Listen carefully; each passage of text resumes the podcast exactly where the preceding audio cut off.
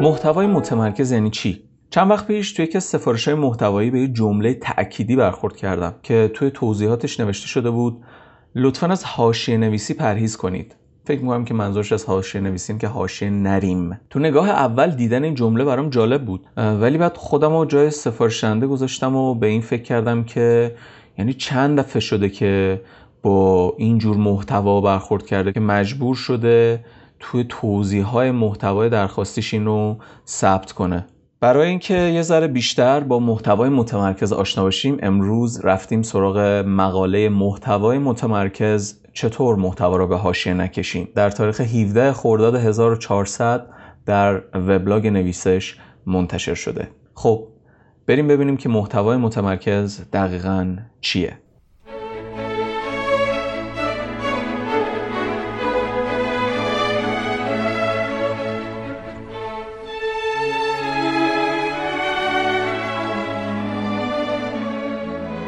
سلام. این قسمت هشتم نویسشکسته. ما اینجا قراره در رابطه با بازاریابی محتوایی و چیزهای پیرامونش صحبت کنیم. سعی می‌کنیم که یه سری مقاله رو که قبلا تو وبلاگ نویسش منتشر شده یا قرار منتشر بشه رو با یه شاخ و برگای بیشتری همراه کنیم و با زبان ساده روایت کنیم. خلاصه اگر با محتوا سر کار دارین احتمالا نویسشکست می‌تونه براتون جذاب باشه و برید به وبلاگ و سایت سر بزنید. و اگرم به محتوا برای کسب و کارتون نیاز دارین نویسش می‌تونه کمکتون کنه.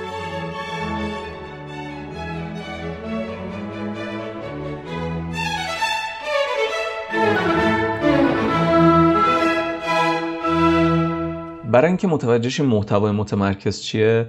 اول لازمه که بگیم چی محتوای متمرکز نیست یا در واقع محتوای حاشیه‌ای چیه. فرایند تولید محتوای فرایند نسبتا فیکسه و شما باید یه سری جزئیاتی رو تو این فرایند فیکس حواستون باشه که حالا متناسب با هر کسب و کاری یه ذره تغییر می‌کنه. اما این ماجرای فرایند تکراری و سیستماتیک نباید یه موقع شما رو ببره به سمت اینکه برای ایجاد تنوع اصلا موضوع اصلی مقاله رو رها کنید و برید از هواشی اون موضوع صحبت کنید. در واقع اگه بخوام تعریف یه خطی در رابطه با محتوای متمرکز بدم این میشه که محتوای متمرکز تشکیل شده از موضوع اصلی محتوا به اضافه کلمه یا کلمه های کلیدی یعنی کلمه کلیدی کانونی و عبارت های مرتبط. این سه چیز در واقع. اگر به هر دلیلی از این چارچوب خارج بشیم ما یه محتوای غیر متمرکز یا حاشیه‌ای درست کردیم. در ادامه در رابطه با راهکارهایی که چجوری محتوا رو به حاشیه نکشیم بیشتر براتون میگم.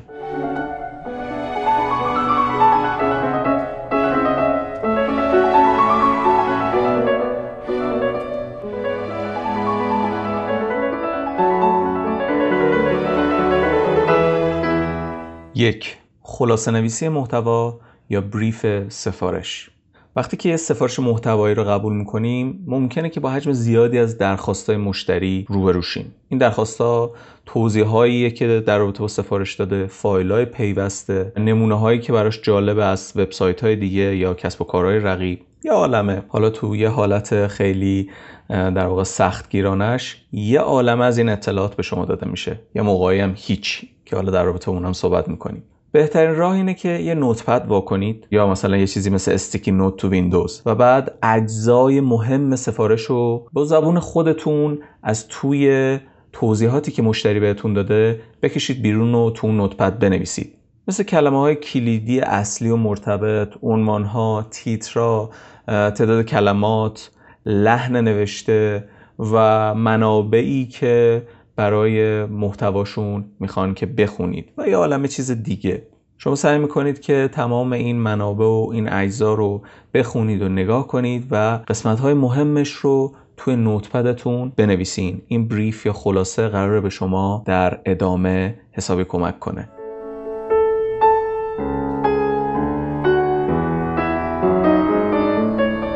دو. چند دقیقه قبل از شروع آفرینش. یه روتینی که تو ذهن خیلی ها در اوایل کار محتوا نویسی وجود داره و بعضی از نویسنده هایی که مدت زیادی هم دارن می‌نویسن شاید همینجوری برخورد کنن اینه که بعضی که سفارش رو می‌گیرن همون توضیحاتی که مشتری داده همون تیترایی که پیشنهاد داده حالا یه سری منابع ممکن معرفی کرده باشه نکرده باشه یا حالا خودشون خود نویسنده. بره سری منابع پیدا کنه همه اینا رو بزنه تنگ همدیگه یه مقاله درست کنه. فکر کنه که اوکی مثلا من 48 ساعت وقت دارم من مثلا 5 روز وقت دارم. بودو بودو بودو بودو بودو بودو این راه اشتباهیه در کل. به خاطر اینکه باعث میشه که محتواتون محتوای دم دستی و کم کیفیتی بشه. توضیحاتی که معمولا مشتری میده یه کلیتی از اون چیزی که شما باید در رابطه با اون موضوع و در رابطه با اون کسب و کار باید بدونید رو به شما منتقل می‌کنه. اما این در اکثر مواقع کافی نیست. مثلا فکر کنید که شما نقاشی هستید. می‌خواین یک پورتره بکشید از چهره یک آدمی. خب همین که مثلا گردی صورتش رو بکشین دو تا خط برای چشش بذارین یه خط برای دهنش مثلا یه خط برای بینیش این اوکیه تمومه؟ شما پورتره رو کشیدین؟ به تب نه شما کلیات اون چهره رو کشیدین. و اتفاقا اون جزئیاته که اون اثر رو ارزشمندتر می‌کنه این قضیه تو نوشتن هم هست. اتفاقا یکی از دلایلی که باعث میشه که نوشته ما مقاله ما به حاشیه کشیده بشه و در واقع روی موضوع اصلی متمرکز نمونه همین اطلاعات محدوده. اینکه شما درک واضح و روشنی از اون کسب و کار از مشتریاش از رفتارشون از نوع فکر کردنشون ندارین. و همینجوری هول هول صرفا اون مقاله رو می نویسید بدون که در نظر بگیرید که خب مخاطب چیه؟ چه معلوماتی داره؟ دقیقا سوالاش چیه؟ دغدغه‌هاش چیه؟ آیا مثلا با این مقاله من جوابهایی که لازم دارن رو خواهن گرفت برای سوالاشون یا نه؟ یه سری شاید با خودشون فکر کنن که خدا بده دل خوش. بیاین انقدر مثلا مته به خشخاش نذاریم ولی اصلا این قضیه هم مته به خشخاش گذاشتن نذاشتن نیست. این اصلا جزء از اصول کاره. دونستن این جزئیاتی که باعث میشه که محتوای شما مقاله شما کاری رو که باید انجام بده و تأثیری رو که باید بذاره. با رعایت کردن همین نکات و جزئیات ریز شما می‌تونید محتوای خاص و یونیکی خلق کنید. که کاملا قابل رقابت با نمونه های موجود تو دنیای وب.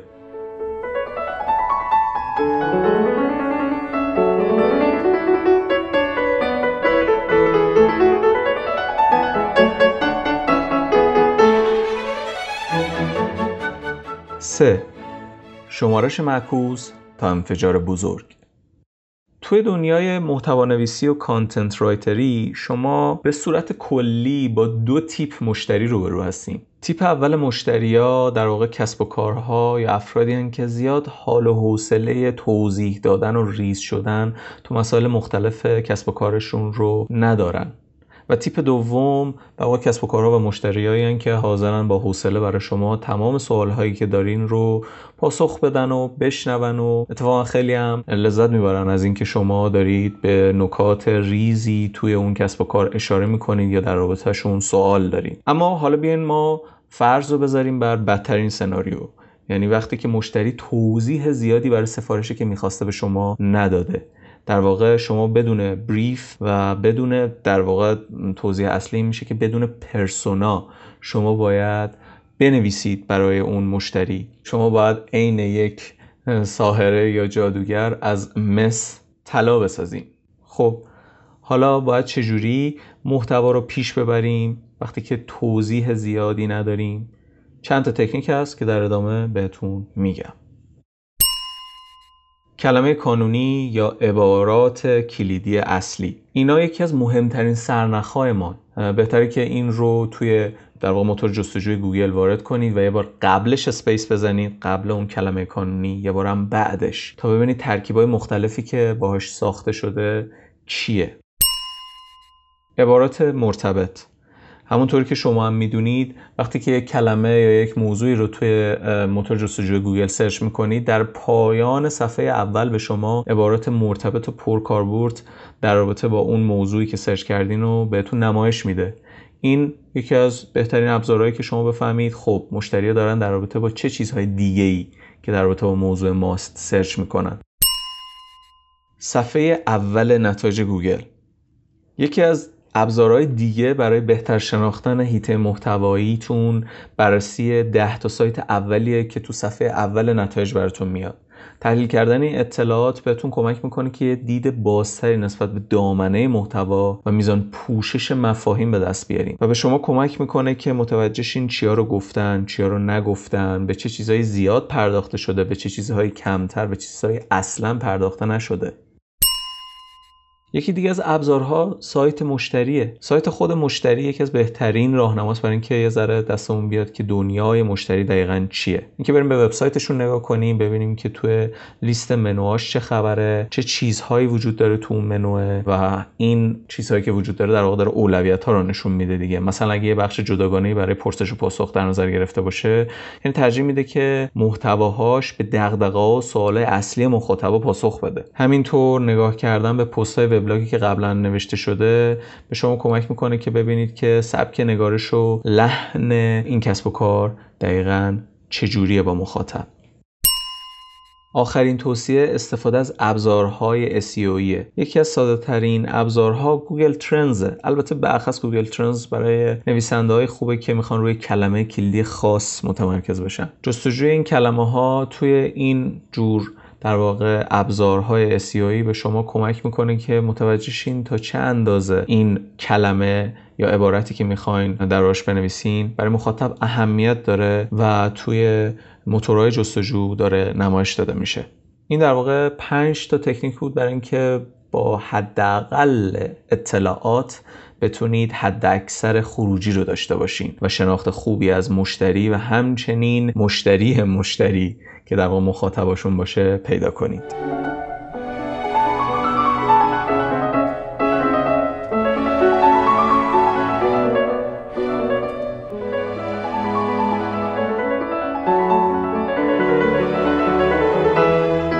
چهار. تمرکز روی خلق محتوای متمرکز. حالا بیاین با هم یه بار تست کنیم ببینیم این چیزایی که گفتیم رو چجوری میشه عملی کرد. شاید شما با خودتون فکر کنید که انجام دادن کارهایی که چند دقیقه قبل براتون توضیح دادم یه ذره زیاده کاریه و خودش ممکنه باعث شما از اصل ماجرا منحرف شید. ولی واقعا اینطور نیست. بیاین برای مثال یک پروژه تعریف کنیم و این کارهایی که توضیح دادیم رو روش انجام بدیم. این کار در واقع انگار یه جور رفتار کارآگاه مآبانه است که شما با تیکه ای از اطلاعات به تیکه بعدی و به تیکه بعدی می‌رسیم و به شما در واقع این جستجوها کمک می‌کنه که دید واضحتری پیدا کنید از موضوع و بتونید تیترا و زیر تیتراتون رو تعریف کنید. فرض کنید که مثلا کلمه کلیدی که قراره در روش بنویسین روانشناسی رنگ هاست. خب همونطور که گفتیم میرید تو گوگل جستجو می‌کنین قبل و بعدش رو می‌زنین و یه عالمه عبارت های مرتبط میاد. مثلا مثل روانشناسی رنگ ها در معماری. روانشناسی رنگ ها چیست؟ روانشناسی رنگ ها در دکوراسیون. روانشناسی رنگ ها در لباس در تبلیغات در شخصیت. الی آخر. حالا خب شاید بپرسید که چجوری باید حالا این همه نتایج رو محدود و فیلتر کرد. خب اولین سرنخ ما سایت خود مشتریه. یه سر به سایت مشتری می‌زنیم و می‌بینیم که در رابطه با مفهوم روانشناسی رنگ ها آیا مثلا مقاله تو وبلاگش داره؟ اگه داره پس دیگه نیازی نیست شما در رابطه با این موضوع بنویسید. شما میرید سراغ بقیه عبارت های مرتبط. سرنخ بعدی زمینه کاری مشتریه.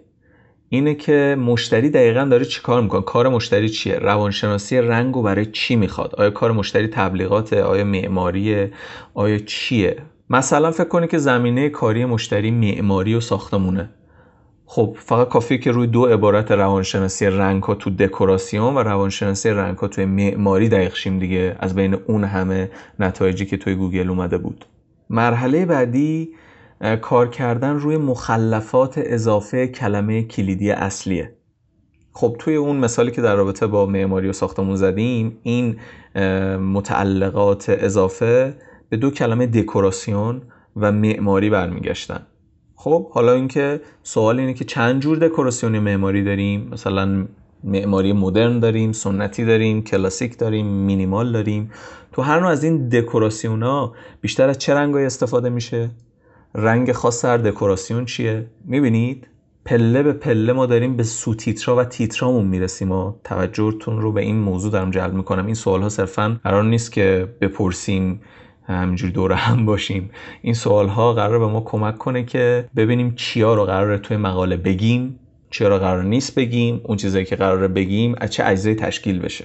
و از همه مهمتر اینه که محتوا و مقاله ما دچار سردرگمی و حاشیه رفتن نشه و روی موضوع ما که در رابطه با روانشناسی رنگ ها بود متمرکز بمونه.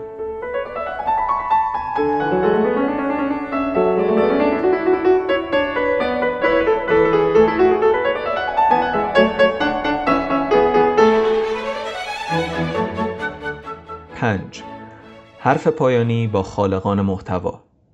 به عنوان نتیجه گیری و در واقع نکته آخر در رابطه با متمرکز نوشتن باید به این موضوع بپردازیم که خیلی موقع تو روند نوشتن این مقاله و محتوا نویسی شما دچار بنبست میشین. شما دچار یه تاریکی محض میشید تو ذهنتون که نمی‌دونید بعد از کجا شروع کنید چه جوری بنویسین و به کجا ختم کنید محتوا رو. در چنین مواقعی خوبه که به خودتون یه استوپی بدین یه ذره برید بخونید از تکنیک هایی که قبلتر براتون گفتم استفاده کنید تا بتونید در رابطه با اون موضوعی که می‌خواین بنویسین دید وسیع تری پیدا کنید و بدونید که می‌خواین چیکار کنید طی کردن این راه که در واقع یک جور خورد کردن یک مسئله بزرگه. در واقع همون مسئله که از قدیم الایام میگن که فیل رو چجوری میشه خورد؟ میگن لغمه لغمه. و اینم هم همون ماجراست. یه موقعی به شما میگن که در رابطه با فلان موضوع بنویسید و شما احساس می‌کنید که واو این خیلی مثلا دامنه اطلاعاتش گسترده است. خیلی بزرگه. از کجاش باید بگم؟ اینجا همون جایی که شما قراره با استفاده از تکنیک هایی که قبلتر بهتون گفتم جزئی به ماجرا بپردازین و این اجزا به شما کمک می‌کنه که اون محتوا رو درست و حسابی از آب در بیارین و در عین حال در واقع به حاشیه نرید و متمرکز بمونی اگه بخوام چیزهایی که گفتم رو یک جمع کنم می‌تونم بهتون بگم که توی این قسمت ما در رابطه با تکنیک هایی برای جزئی نگری صحبت کردیم. اینکه چجوری یک موضوع بزرگ رو به قطعات کوچک ولی در عین حال متمرکز و کاربردی تبدیل کنیم. اگر توی محتوایی که قرار بنویسید روی اطلاعات اولیه مثل کلمه های کلیدی، موضوع اصلی و چیزهای دیگه که بهتون گفته شده یا خودتون بهش رسیدین وارد جزئیات بشین. متنی که در آخر می نویسین کاملا متمرکز خواهد بود و به حاشیه نمیره. و در این حال می‌تونید تیترها و زیر تیترهای مرتبط رو استخراج کنید که کاملا به چیزی که اون کسب و کار و مشتری از شما خواسته مرتبطه.